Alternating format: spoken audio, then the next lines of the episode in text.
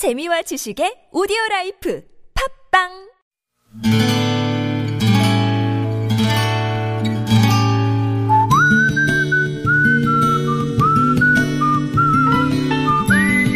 여러분 기억 속에서 여전히 반짝거리는 한 사람, 그 사람과의 추억을 떠올려 보는 시간, 당신이라는 참 좋은 사람. 오늘은 경기도 양주시 백석읍에 사시는 노성철 씨의 참 좋은 사람을 만나봅니다.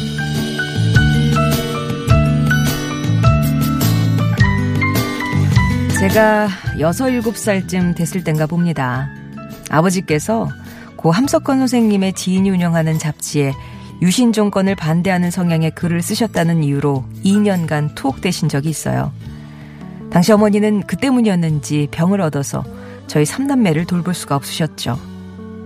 그렇게 저는 저의 의사와는 상관없이 전남 광양의 외가에서 외할머니 그리고 그때는 아직 미혼이었던 이모 외삼촌과 함께 살게 됐습니다. 할머니는 아픈 딸도 딸이지만 손자 녀석이 당신 손에 크면서 혹여 어디가 아프기라도 하면 어쩌나 걱정이 되셨는지 당시 국민 영양제라 불리던 알약을 한 통 사주셨습니다. 저는 그걸 무슨 사탕처럼 호주머니에 몇 알씩 넣고 다니면서 친구들에게 나눠주곤 했는데 한 번은 할머니한테 걸려서 홍군형이 나기도 했었죠.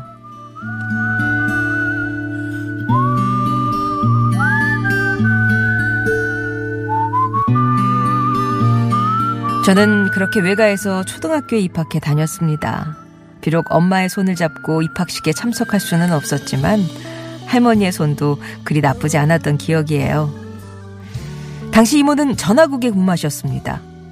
수업이 파하고 집에 와 큰 소리로 학교 다녀왔습니다. 라고 외치면 늘 할머니는 부엌에서 정성껏 싼 도시락을 들고 나오셨습니다.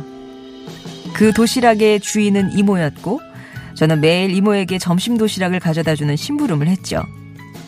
할머니가 정성스럽게 싸준 도시락을 가지고 이모가 일하는 전화국에 가면 그곳에서 일하는 동료들이 귀엽다고 머리를 쓰다듬어 주시고 이모는 제게 용돈 몇십 원을 챙겨주셨는데 저는 그게 또 그렇게 좋았습니다. 그 시절 항상 저를 아가라고 불러주셨던 내 할머니 성기래 씨.